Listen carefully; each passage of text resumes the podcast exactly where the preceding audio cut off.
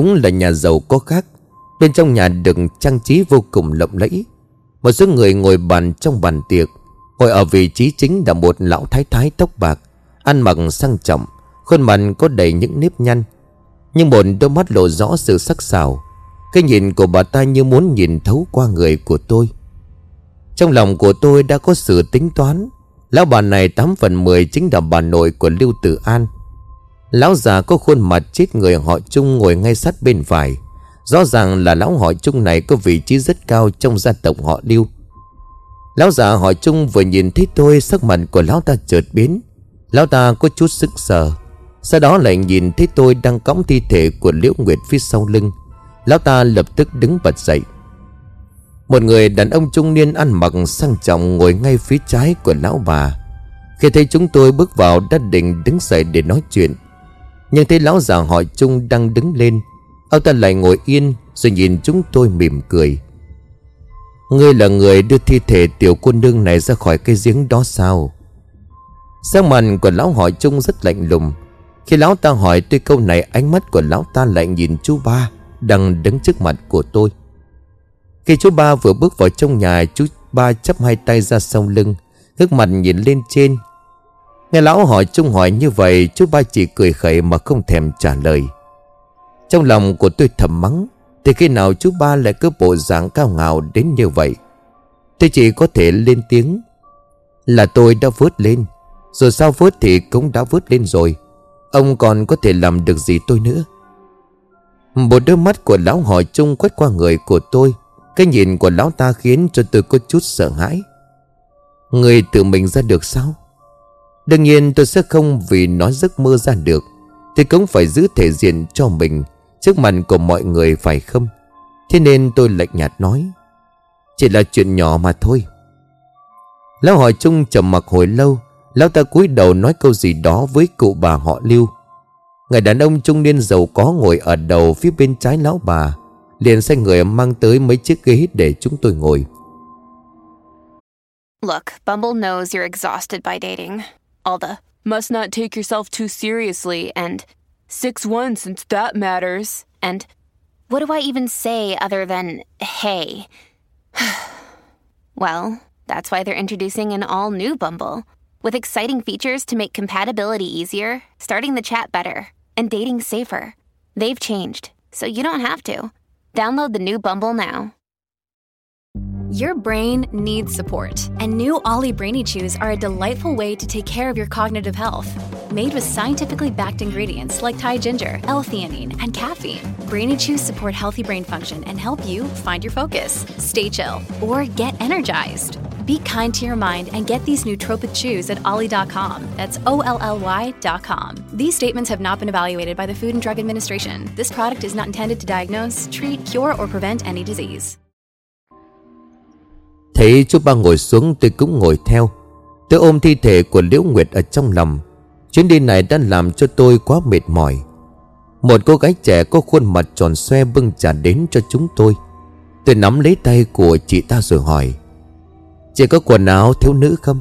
Có thể lấy cho tôi một bộ đến đây được không? Chị ta bị tôi làm cho giật mình. Nhưng khi nghe yêu cầu của tôi, chị ta cắn môi nhìn mấy người phía trước mặt. Chị ta do dự không biết phải trả lời tôi thế nào. Có điều người đàn ông trung niên sang trọng khẽ gật đầu với chị ta. Bây giờ chị ta mới trả lời tôi là có. Sau đó chị ta đi vào căn phòng phía sau. Vì lão huynh này, thủ đoạn của lão huynh cũng quá tàn độc phải không? Chú ba ngồi tựa lưng vào ghế, hai chân vắt thành chữ ngũ. Chú ba chậm rãi nâng cốc trà lên thổi nhẹ, sau đó lạnh giọng nói, một cô bé dễ thương như vậy, tại sao lại có thể xuống tay tàn độc như thế? Vừa nói chú ba vừa liếc nhìn thi thể Liễu Nguyệt mà tôi đang ôm trước ngực. Lão hỏi Chung lại ngồi xuống ghế. Lão ta cầm cốc trà lên uống một ngụm rồi nói, không sai, thủ đoạn của tôi có chút tàn độc nhưng rất hiệu quả. Ngay khi lão ta nói ra câu này, lão ta đã thừa nhận tiểu cô nương Liễu Nguyệt là do lão ta hại chết. Tôi đã có chút đứng ngồi không yên. Nếu không phải bọn họ quá đông người, tôi thực sự muốn lao vào giết chết lão ta. Phùng Tam Gia, ông là người đứng đầu trong nghề khâm liệm tử thi, có thể được coi là một nhân tài xuất chúng, cho nên có thể thấy được họa hại của tiểu cô nương nhà họ Lưu khủng bố đến thế nào. Vừa nhâm nhi tách trà lão hỏi chung vừa chậm rãi nói, thì cũng chỉ là bất đắc dĩ mà thôi. Cũng vì tất cả những người dân trong vòng bán kính hàng chục dặm, nếu đổi lại là ông, chắc chắn ông cũng sẽ phải lựa chọn tương tự như tôi mà thôi. Ngọn lửa trong tim của tôi như sắp bùng cháy lên rồi. Con mẹ lão ta, rõ ràng là làm hại người mà vẫn nói nhân nghĩa như vậy, đúng là lần đầu tiên tôi gặp phải. Cộng với suýt nữa thì tôi đã bị chết đói chết khát vì bị lão ta nhốt trong căn nhà quỷ quái đó. Thù mới thù cũ càng khiến tôi tức giận mà không có chỗ để phát tiết. Tôi hừ lạnh một tiếng rồi xen vào mắng, ngươi hại người mà vẫn còn nói lý. Lão già hỏi chung không thèm nhìn tôi mà nói, Phùng Tam Gia, đó là cách ông dạy con cái sao hả? Người lớn nói chuyện đâu đến hàng hậu bối nói chen. Tôi chờ chú ba lên tiếng. Chú ba mỉm cười nhìn tôi mà nói, nhà tôi do nó làm chủ một nửa, đương nhiên là nói được. Quả nhiên vẫn là chú ba, đúng là rất biết giữ thể diện cho tôi. Lão hỏi chung sắc mặt âm trầm rồi nói, con gái nhà họ Liêu thế nào rồi? Còn như thế nào nữa? Chạy mất rồi. Chú ba vừa dứt lời thì nghe thít một tiếng choang, không biết ai đã lỡ tay làm rơi bát xuống vỡ tan tành.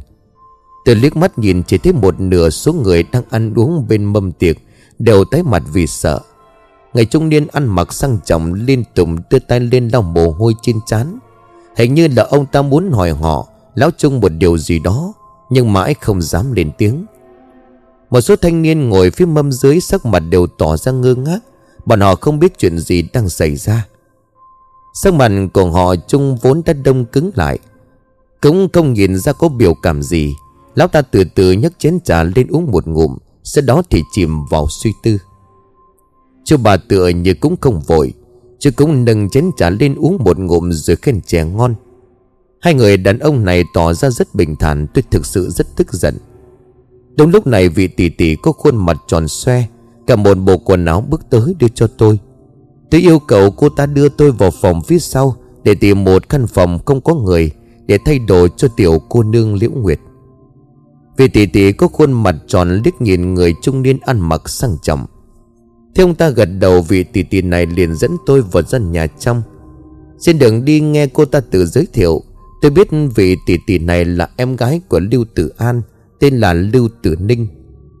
Tôi lúc này liền thắc mắc, nhà chị đông người như vậy, sao lại để chị phải đi bưng trà đưa nước, làm việc vặt như vậy chứ? Lưu Tử Ninh chỉ cười mà không có nói gì. Sau này nghĩ lại tôi cũng hiểu ra, tám phần là do tính gia trưởng của nhà họ Lưu này rất nặng nề. Chắc là do lão bà đó đã làm hư, các cháu gái trong nhà đều không có địa vị. Lưu Tử Ninh dẫn tôi vào một căn phòng. Vừa bước vào đã ngửi thấy một mùi thơm thoang thoảng. Nhìn vào, trang trí trong căn nhà hầu hết đẹp mắt và tinh tế. Lưu Tử Ninh nói đây là phòng riêng của cô ta, hỏi tôi có thay quần áo cho em gái nhỏ trên lưng của tôi không, cô ta có thể giúp. Vì Ninh tỷ này trước đó đã đi tìm quần áo cho tôi, cho nên không nghe được cuộc chuyện trò của chúng tôi, chỉ biết tôi luôn cõng Liễu Nguyệt trên lưng. Chị ta không ngờ Liễu Nguyệt chỉ là một thi thể. Tôi sợ cô ta sợ cho nên nói là không cần, vấn đề mình tôi tự làm. Cô ta nhìn tôi có lẽ cũng cảm thấy kỳ quái, nhưng mà chị ta cũng không nói gì, chỉ đưa cho tôi bộ quần áo mới tìm được. Tôi thấy đó là một chiếc váy màu vàng nhạt, cổ tròn, diềm xếp nếp, kích thước lại vừa vặn với Liễu Nguyệt. Thế cho nên tôi hỏi quần áo này là của ai. Liễu Tử Ninh cho biết đó là váy của cô em họ, nhưng không may qua đời cách đây không lâu. Tôi ồ lên một tiếng, có điều gì đó bất ngờ. Khi thấy tôi cởi trần, Lưu Tử Ninh hỏi có cần phải lấy cho tôi một bộ quần áo nữa không. Cô ta nói rằng cô ta có một người em trai trạc tuổi của tôi. Tôi nói lời cảm ơn cô ta. Lưu Tử Ninh nói tôi chờ một lát, cô ta sẽ ra ngoài lấy quần áo. Đợi đến khi Lưu Tử Ninh rời đi, tôi đóng chặt cửa lại, sau đó cởi bộ quần áo ướt sũng trên người của Liễu Nguyệt ra, sau đó thay bộ váy sạch của Lưu Tử Ninh đưa cho. Hai cô gái này có vóc dáng tương tự nhau, Liễu Nguyệt mặc vào rất vừa vặn.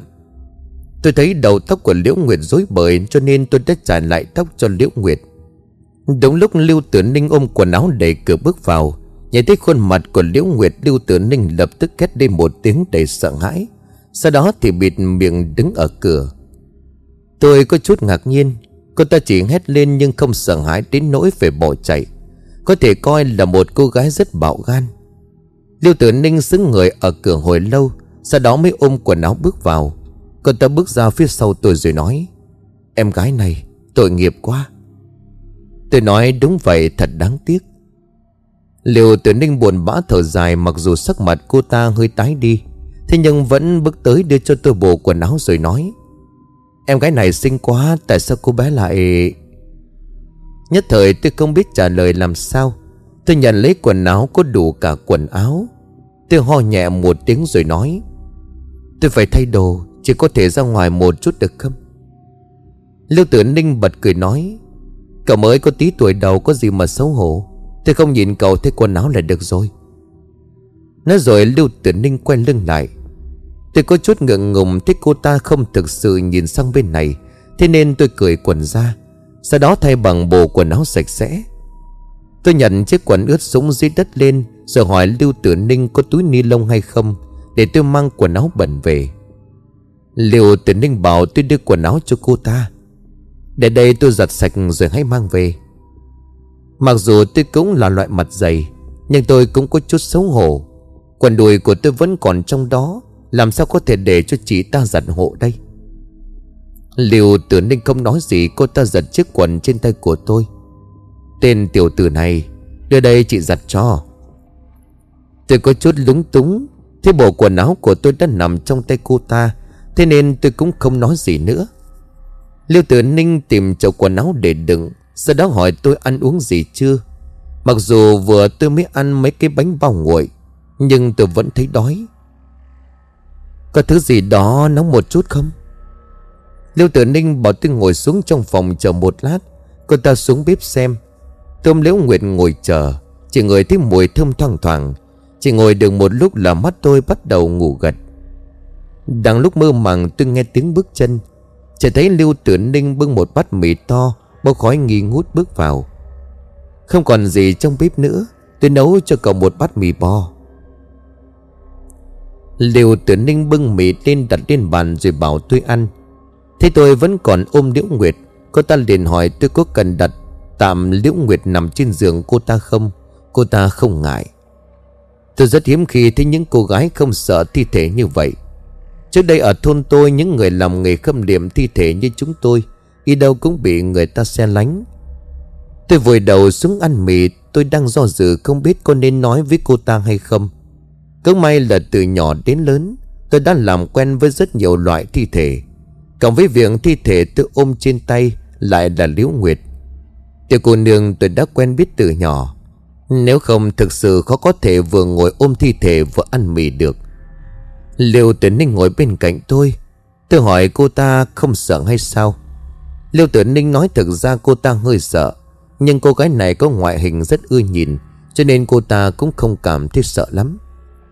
Tôi thấy Liễu Tử Ninh bạo gan, tôi cũng nghĩ rằng sớm muộn gì chị ta cũng biết được chuyện này. Nói sớm để cho chị ta có sự chuẩn bị về tâm lý. Thế nên tôi vừa ăn mì vừa kể lại toàn bộ sự việc. Liễu Tử Ninh nghe tôi kể như vậy, sắc mặt tái mét, mồm há lớn. Những chuyện quỷ dị như vậy, ai mới nghe cũng đều có phản ứng như vậy. "Tôi em gái họ tôi."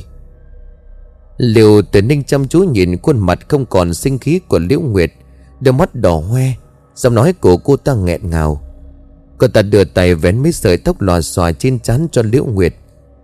Thế Liễu Tử Ninh buồn bã, chính tôi cũng theo đó mà cảm thấy chua chát. Theo chuyển chủ đề mà nói: "Ninh tỷ tỷ, tôi thấy chị có vẻ rất sợ bà nội phải không?" Liễu Tử Ninh như bị giật mình lạc giọng đi rồi nói: "Làm sao cậu biết được chứ?" Thế không ngờ phản ứng của Liễu Tử Ninh lại lớn đến như vậy, thế nên tôi liền nói: "Lúc ở hội trường tôi để ý, như thể tỷ tỷ không dám nhìn thẳng vào bà nội." Sắc mặt của Liễu Tử Ninh đột nhiên cắt không ra giọt máu. Cô ta chỉ cắn môi không nói gì. Tôi có chút kỳ quái: "Cái chuyện gì vậy Ninh tỷ? Tỷ bảo gan lắm cơ mà. Ngay cả thi thể còn không sợ, vậy mà lại sợ bà nội đến vậy sao? Lưu Tử Ninh yên lặng một hồi lâu. Cô ta có phần mất tinh thần rồi nói: đôi khi con người ta đáng sợ hơn cả thi thể. Nhất thời tôi ngây người ra, câu nói này vốn dĩ là câu danh trong nghề nghiệp của chúng tôi. Không ngờ có một cô gái chưa đầy hai mươi tuổi như Ninh Tỷ lại có cảm xúc như vậy. Tôi đang tự hỏi liệu trước đó cô ta gặp chuyện gì không. Trong ngôi nhà rộng lớn này của gia đình họ Lưu có vẻ rất phức tạp. Tôi ngửa cổ uống hết chỗ nước còn trong bát, còn đang định an ủi Ninh Tỷ vài câu thì đột nhiên tôi nghe thấy tiếng gào thét thảm thiết bên ngoài. Cả hai chúng tôi đều giật mình chấn kinh. Lưu Tử Ninh vội vàng đứng dậy, tôi cũng vội vàng ôm thi thể của Liễu Nguyệt chạy ra ngoài. Có chuyện gì vậy? Tôi rất lo lắng cho chú ba đang ở một mình trong sảnh. Đừng có gây hại cho băng nhóm này. Lưu Tử Ninh tỏ ra sợ hãi. Tiếng hét lúc này đã quá là báo động. Chúng tôi nhanh chóng chạy ra khỏi cánh cửa và chạy về sảnh trước. Thế nhưng vừa chạy ra khỏi nhà được mấy bước, tôi nghe thấy rất nhiều tiếng khóc thảm thiết. Chúng tôi vội vàng chạy ra ngoài phòng. Lúc này bên ngoài vô cùng náo loạn. Một đám người đang vây quanh mấy người phụ nữ đang ôm mặt khóc lóc thảm thiết. Lưu Thái Thái một tay cầm gậy trống, đôi mắt tỉ hí đang mở to hết cỡ. Bà ta đang dầm chân dầm tay mà chửi bới: còn khốn đáng băm ngàn nhát dao, đồ yêu quái, đồ tiện nhân, các bà lính thì hãy tới đây lấy cái mạng già của ta, ta sẽ băm vòng ngươi ra thành nghìn mảnh, đồ yêu quái. Sắc mặt của lão Thái Thái xanh như tàu lá. Bà ta nghiến răng nghiến lợi chửi rủa, bộ dạng trông giống như ác quỷ. Tôi nhìn thấy Lưu Tử Ninh dùng mình một cái. Cô ta run rẩy đứng trước cửa. Xem ra đúng là Ninh Tỷ còn sợ bà nội hơn sợ quỷ. Tôi đã thấy chú bà cũng đang đứng trong đám đông với một vẻ mặt cau có. Lúc này tôi mới cảm thấy yên tâm. Tôi kéo tay của Lưu Tử Ninh. Ninh Tỷ, Tỷ không sao chứ? Tôi có cảm giác bàn tay của Ninh Tỷ lạnh ngắt. Lưu Tử Ninh nắm tôi nói rằng cô ta không sao. Biết rằng đã có chuyện chẳng lành, tôi liền cõng theo thi thể của Liễu Nguyệt ra ngoài. Chỉ có một người đàn ông trung niên chừng bốn mươi tuổi đang nằm bất động trên mặt đất, khuôn mặt đen sạm, miệng há ngoác ra đến tận mang tai. Điều đáng sợ hơn là hai con mắt đã lồi ra khỏi hốc mắt, hoàn toàn không nhìn thấy màu đen, chỉ còn lại lòng trắng của mắt. Không cần nhìn cũng biết người này đang hết cách cứu chữa. Lão họ Trung đang cúi người xuống để kiểm tra. Tôi đã tiếp xúc với rất nhiều xác chết, nhưng nhất thời tôi cũng không biết chính xác người này đã chết như thế nào. Rốt cuộc ông ta đã nhìn thấy thứ tạo vật gì để đến mức miệng lại há hoác ra như vậy? Tôi nhăn cầu toàn lòng trắng lồi ra, còn đồng từ màu đen đã đi đâu?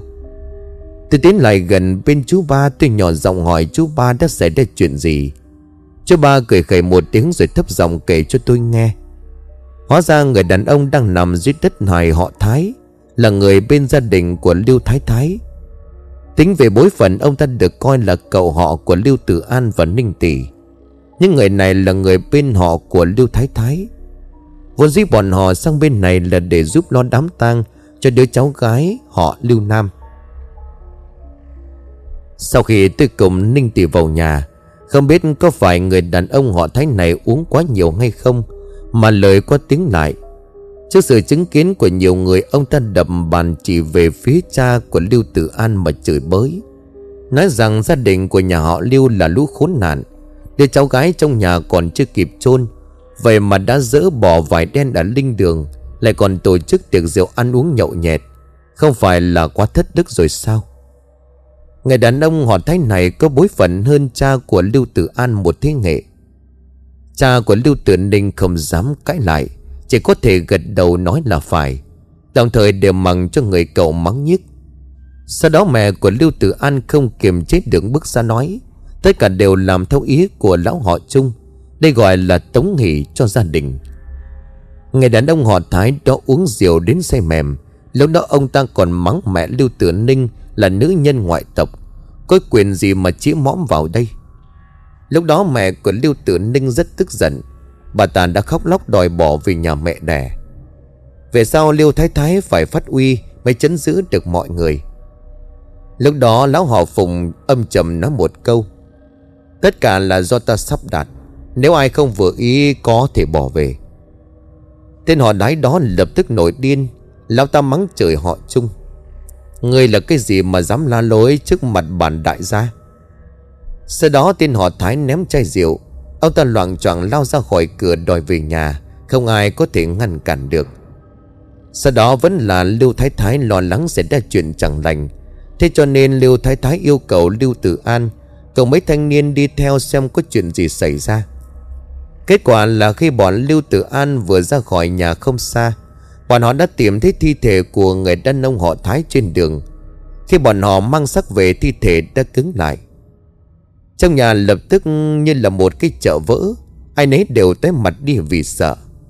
Rất nhiều người muốn trở về nhà ngay, nhưng lão họ Chung đã lạnh lùng nói: ai muốn chết sớm cứ để người đó tự ý ra ngoài. Câu nói này của lão ta quả nhiên không ai dám bước ra ngoài nửa bước. Phùng Tam Gia, ông là chuyên gia về thi thể, liệu ông có thể nhìn thấy điều gì bất thường hay không? Lão già họ Chung nói với chú ba: không dám, không dám. Chú ba vừa cười vừa xua tay. Chú ba liếc nhìn mọi người trong nhà rồi nói: tôi đoán có lẽ việc này có liên quan đến con quỷ nha đầu nhà họ Lưu, công chính là Lưu Nam. Khi câu nói của chú ba vừa thốt ra, những người trong nhà lúc này càng thêm hoảng sợ. Lưu Thái Thái vừa rít lên vừa gõ gậy, không ngừng chửi mắng: thi thể con tiện nhân đáng băm ra nghìn mảnh đó đâu, mau tìm cho ta, dốc xương nó ra, đem đốt thành tro tàn, mau lên. Từng nghe bà ta chửi mắng mà trong lòng vô cùng tức giận. Tôi rất muốn bước tới cho lão bà độc ác đó một cái bàn tay, nhưng mà chú ba đã thở dài rồi nói: lão bà, xin bà đừng có nói những lời lẽ như vậy. Nếu chẳng may cháu gái của bà nổi giận, không chừng tất cả mọi người trong nhà đều phải mất mạng. Tôi nghe mà thấy vui mừng, tôi ngậm giữa ngón tay cái về chú ba. Liễu Thái Thái lúc này lập tức gào lớn: Chung tiên sinh, ông nói xem, chắc chắn ông đã có cách rồi phải không? Liễu Thái Thái vỗ ngực rồi nói: có ta ở đây, ông muốn gì lão già này cũng đáp ứng. Chú ba nhún vai nhìn về lão Chung: Chung tiên sinh, ông có nghe thấy không, muốn gì cũng đáp ứng. Lão hỏi Chung cau mày, lão ta quát nhẹ một tiếng: cầm miệng lại cho ta. Tiếng nói của ông ta không quá lớn, nhưng cũng đủ để cho tất cả những người có mặt ở đây đều có thể nghe thấy. Sao mặt không thay đổi, chú ba thì thầm với tôi, nhưng mà tất cả những người khác đều bị chấn kinh. Lão Liêu Thái sắc mặt trắng bệch, bà ta lúc này ấp úng nói không thành lời: ai không muốn chết thì ở yên trong nhà với tôi. Lão hỏi Chung lạnh lùng nhìn mọi người rồi tuyên bố: ai là thân đồng tử mau bước lên phía trước. Lão Thái Thái ngồi phía sau hét lên một tiếng: tất cả phải nghe theo lời của Chung tiên sinh. Dưới sự chủ trì của cha Lưu Tử An, con cháu của Lưu gia cũng như họ hàng bên ngoài lần lượt bước lên đứng vào trong hàng. Lớn nhất là thanh niên tới hai mươi tuổi, nhỏ nhất là những đứa trẻ lên sáu lên bảy. Tất cả đều tổng hợp được mười người. Tôi thấy Lưu Tử An không nằm trong nhóm mười người này, thế nên tôi kéo tay của Lưu Tử Ninh rồi tò mò: Ninh tỷ, anh trai của tỷ không phải là đồng tử sao hả? Lưu Tử Ninh đỏ mặt: trẻ con nhà nào cũng vậy, tất cả đều không ra gì. Sau đó Lưu Tử Ninh hỏi tôi một lần nữa: tại sao cậu không đi? Tôi nói tôi không phải là thân đồng tử, vậy tôi đi ra làm gì? Lưu Tử Ninh vốn đã sợ đến mức tái mặt, nhưng mà khi nghe tôi nói như vậy, cô ta vẫn không nhịn được cười phá lên: cậu chỉ là một đứa trẻ con còn chưa dậy thì, làm sao lại không phải là thân đồng tử? Cậu có biết được ý nghĩa của từ thân đồng tử không? Tôi nói tất nhiên là tôi biết, nhưng mà trước đây tôi đã thổi hơi cho Liễu Nguyệt, việc này cần phải miệng dán với miệng. Mặc dù đây là tình huống bắt buộc, nhưng cũng coi như đã thất thân, tất nhiên sẽ không còn là thân đồng tử. Liễu Tử Ninh phì một tiếng rồi nói: như vậy làm sao mà tính được chứ? Tôi thấy kỳ quái nên hỏi lại cô ta: như thế nào mới được coi là thất thân? Mặt mũi của Liễu Tử Ninh đỏ bừng, cô ta bèo mạnh vào tay của tôi: tên tiểu tử, người đang trả vờ phải không? Lưu Tử Ninh bẹo đau đến nỗi tôi phải nhảy dựng cả lên. Chỉ trong một khoảng thời gian ngắn này, lão Trung đã dùng kim châm đầu ngón tay của mọi người lấy được một chén máu. Sắc mặt của Lưu Tử Ninh hồ nghi. Cái này để làm gì? Tôi liền đáp, dùng để kỵ tà. Lưu Tử Ninh nhìn tôi. Cậu cũng biết điều này? Tất nhiên, thứ này rất nổi tiếng trong ngành nghề của chúng tôi. Thứ máu này được gọi là đồng tử mi. Lưu Tử Ninh càng tỏ ra hiếu kỳ, cô ta nói, rõ ràng đây là máu người, sao có thể gọi là đồng tử mi? Thật ra tôi cũng không hiểu tại sao lại gọi như vậy. Cái tên này thoạt nghe có thể khiến cho mọi người lầm tưởng đó là lông mi của đồng tử. Đồng tử mi thực chất là máu được lấy ra từ ngón tay giữa của đồng tử. Trong nghề của chúng tôi, mọi người cho rằng đồng tử mi thuần dương hiệu quả của nó còn mạnh hơn nhiều so với chu sa, kali đỏ. Đây chính là điều mà chú ba đã dặn tôi từ nhỏ. Cái điều mãi về sau này tôi mới biết, cái gọi đồng tử mi không phải xuất phát từ nghề của chúng tôi, mà cái gọi này bắt nguồn từ đạo thuật. Lửa có chứa đồng tử mi trong đạo thuật được gọi là dương hỏa, là cách tốt nhất để thiêu đốt âm khí.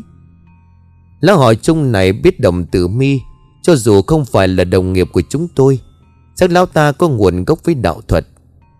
Theo quan sát của chú ba, chú ba nói rằng lão già này có tám phần là một thuật sĩ. Tôi không biết chính xác thuật sĩ là gì, nhưng chắc cũng là một đạo sĩ hoặc tương đương như vậy. Đại loại là những người biết một chút về đạo thuật hoặc huyễn thuật. Trước đây trong căn nhà quỷ quái đó, tôi đã phải chịu rất nhiều thiệt thòi từ lão già họ Chung này. Cho đến tận lúc này tôi vẫn chưa nghĩ ra ở trong gian nhà quỷ quái đó có những huyền cơ gì.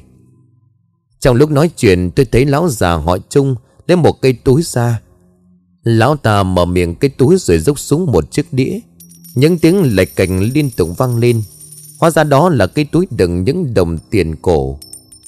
Lưu Tử Ninh thì thầm hỏi tôi, những đồng tiền này dùng để làm gì? Tôi liền nói, tiền đồng được luân chuyển qua tay hàng vạn người, cho nên tiền đồng cổ có dương khí rất nặng. Lưu Tử Ninh có vẻ hiểu chuyện, cô ta ồ lên một tiếng. Lúc này tôi đang dồn sự chú ý vào lão già họ Chung. Chỉ thấy lão ta dùng ngón trỏ và ngón cái nhặt từng đồng tiền lên rồi nhúng vào trong chén đựng đồng tử mi. Ngâm khoảng mấy hơi thở, lão ta lại dùng đũa kẹp tiền đồng ra cho vào một cái đĩa khác. Lúc này những đồng tiền dính đồng tử mi màu đỏ trông vô cùng bắt mắt. Lưu Tử Ninh hỏi tôi, cái này dùng để làm gì? Nhìn có vẻ rất tà môn. Nhưng tôi đang có chút sợ loài đồng tiền cổ được nhúng đồng tử mi này được gọi là thông mị, dương khí còn nặng hơn cả đồng tử mi. Điều này tôi đừng chú ba dạy cho từ khi tôi còn nhỏ. Tôi cứ nghĩ chỉ trong nghề của chúng tôi mới biết được loại thông mị này, không ngờ lão họ Chung này cũng biết tới. Cho đến khi cả ba mươi sáu đồng tiền cổ đều được nhuộm máu, lão họ Chung đặt chén đồng tử mi qua một bên. Sau đó lão ra khỏi gian nhà. Lão ta đi đi lại lại trong sân, vừa đi vừa quan sát địa hình chung quanh, một tay bấm ngón để tính toán, thỉnh thoảng lại ngước mặt lên nhìn bầu trời. Tim của tôi đập thình thịch. Tôi chỉ cảm thấy một cảm giác vô cùng quỷ dị, không thể nói thành lời. Một lát sau, lão hỏi Chung quay trở vào nhà rồi sai mấy đồng tử thân vừa rồi cầm những tiền đồng cổ nhuộm đồng tử mi chôn riêng vào những vị trí mà lão ta đã định. Tôi cẩn thận phân biệt những vị trí đựng chôn những đồng tiền đó: Vân Khẩn Quan, Tử Thần Quan, Phải, Thượng Dương Quan.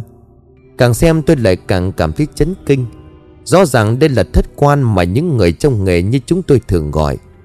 Cái gọi là thất quan thực chất để chỉ nơi đặt bảy quan khiếu trên một vùng đất, tương ứng với thất đầu tinh chiếu sáng lẫn nhau trên bầu trời. Mắt người không thể nhìn thấy thất quan. Nói trắng ra, thất quan cũng chính là bảy huyệt đạo trên cơ thể con người, chẳng qua là nó đại diện cho huyệt đạo của địa mạch. Nắm vững đường thất quan, bà có thể nắm rõ đường hướng lưu động của sinh khí trên mảnh đất này. Nói chung, đại đa số các loài động vật đều có bản năng tự nhiên cảm nhận được quan khiếu của địa mạch. Ở nông thôn chỉ cần quan sát sẽ không khó để nhận ra. Tất cả các hang chuột, hang thỏ đều được đào theo một phương hướng. Ngay cả khi cửa hang không phải là cùng một phương hướng, Chỉ cần đào sâu xuống một chút, bà sẽ phát hiện ra rằng cuối cùng bên trong vẫn sẽ đi theo một hướng. Thực ra đó là hướng lưu chuyển của sinh khí trong lòng đất. Vừa rồi việc đầu tiên của đám họ Chung là ngắm sao. Khi tôi còn nhỏ, chú ba cũng đã dạy tôi. Cho ba nói sao bắt đầu di chuyển quanh sao Bắc Cực. Mỗi năm di chuyển được một vòng, mỗi ngày tạo ra một biên độ dịch chuyển nhỏ. Mà biên độ dịch chuyển chín ngày của sao Bắc Đầu là giới hạn mà mắt người có thể nhìn thấy được. Vì vậy trong nghề nghiệp của chúng tôi có thuyết pháp nói về số chín. Lão họ Chung chính là dùng vị trí dịch chuyển của sao Bắc Đầu trong vòng chín ngày, sau đó tham khảo địa thế trong nhà họ Lưu để mà tính toán vị trí của thất quan và hướng di chuyển của địa mạch. Phương pháp khảo sát phức tạp này đến bây giờ tôi vẫn còn chưa học được. Chú ba thường bảo tôi đây là điều cơ bản nhất trong nghề của chúng ta, mà tôi phải để tâm ghi nhớ. Chỉ có điều tôi luôn nghi ngờ về điều này. Trong những năm qua tôi cũng đã tiếp xúc với một số đồng nghiệp, nhưng mà mỗi lần tôi nhắc đến điều này, họ lại cười ổ lên mà nói: nghề nghiệp của chúng ta làm ăn với người chết là giúp người ta thu nhận xác, làm pháp sự xem phong thủy, học cái thứ đó mà làm gì. Tôi đột nhiên cảm thấy tay nghề của gia đình chúng tôi hình như rất khác biệt so với những đồng nghiệp khác. Đúng lúc tôi còn đang ngây người, Lưu Tử Ninh đẩy tôi ra một cái và hỏi tôi đang nghĩ gì. Tôi nhìn lão họ Chung liên tục đi lại trong sân, chỉ tay cho người khác sắp xếp đồ đạc. Hình ảnh này dần chồng lên những hình ảnh mà chú ba từng dạy tôi. Quan sát thêm một chút tôi kinh ngạc: thất tinh phong hồn trận. Lưu Tử Ninh nhìn tôi ngạc nhiên: đó là cái gì vậy? Đầu óc của tôi rối bời. Tôi quay lại nhìn chú ba, chỉ thấy chú đang đứng giữa đám đông, sắc mặt không có biểu cảm gì cả. Cái gọi là thất tinh phong hồn trận là sử dụng ba mươi sáu đồng tiền thông mị bố trí dựa trên thất quan phương hướng của địa mạch, tạo thành một tuyệt âm địa mà mắt thường không thể nhìn thấy. Một khi có oán nghiệp xâm nhập sẽ bị vây khốn trong đó, không thể thoát được thân. Đó là những điều mà chú ba nói khi dạy tôi về thất tinh phong hồn trận. Tôi vẫn luôn cho là vô nghĩa. Mỗi lần chú ba dạy tôi, tôi đều học cho chiếu lệ. Thế nhưng mà thời điểm này lão họ Chung thực sự đã bày ra trận pháp này. Lưu Tử Ninh hỏi tôi: thất tinh phong hồn trận này để làm gì? Tôi thất thần lạc phách trả lời lại một câu: dùng để phong cấm. Nếu thất tinh phong hồn trận này thực sự có tác dụng, vậy thì lão họ Chung đã có chủ ý đưa con quỷ nha đầu Lưu Nam vào tuyệt âm địa để vây khốn. Nhưng mà thực ra tôi vẫn không tin lắm, bởi vì điều này đã quá huyền hư rồi. Lão họ Chung quay lại hội trường tìm chú ba: Phùng Tam Gia, chúng ta bây giờ là bằng hữu trên một con thuyền. Quỷ nha đầu Lưu Nam và tiểu cô nương Liễu Nguyệt đành phải trông cậy vào Phùng Tam Gia rồi. Tôi phì một tiếng, trong lòng thầm mắng: ai là người cùng trên một chiếc thuyền với ngươi, cái lão già khốn kiếp. Tôi vẫn mong chờ chú ba không thương tiếc lên tiếng từ chối, nhưng không ngờ chú ba lại gật đầu nói: nói hay lắm. Khốn kiếp, đây là tình huống gì vậy? Tôi kéo chú ba sang một bên, nghiêm giọng nói: Phùng Tam Gia, chú định làm gì vậy? Đây là lão khốn kiếp đã làm hại chúng ta, chứ không biết sao? Chú quên mất đứa cháu của chú suýt chết dưới tay của ai? Chú ba nhìn tôi rồi nói: ai bảo cháu với thi thể Liễu Nguyệt lên? Con quỷ nha đầu Liêu Nam thực sự đang làm loạn, sẽ không ai trong vòng bán kính vài chục dặm sống sót. Ta không cùng lão họ Chung ngồi trên một con thuyền, chẳng lẽ ta lại ngồi chung một con thuyền với tên ngốc nhà ngươi?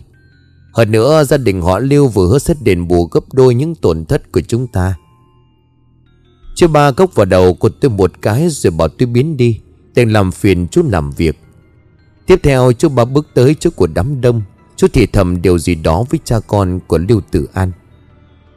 Chú ba này nhìn thấy tiền là mắt sáng cả lên. Tôi bực dòng chạy sang một bên. Lưu Tử Ninh bước tới chỗ của tôi, cô ta thủ thì rằng cô ta vừa trông thấy mấy người con trai đi vác một cỗ quan tài đến, cũng không biết là bọn họ đang định làm gì nữa.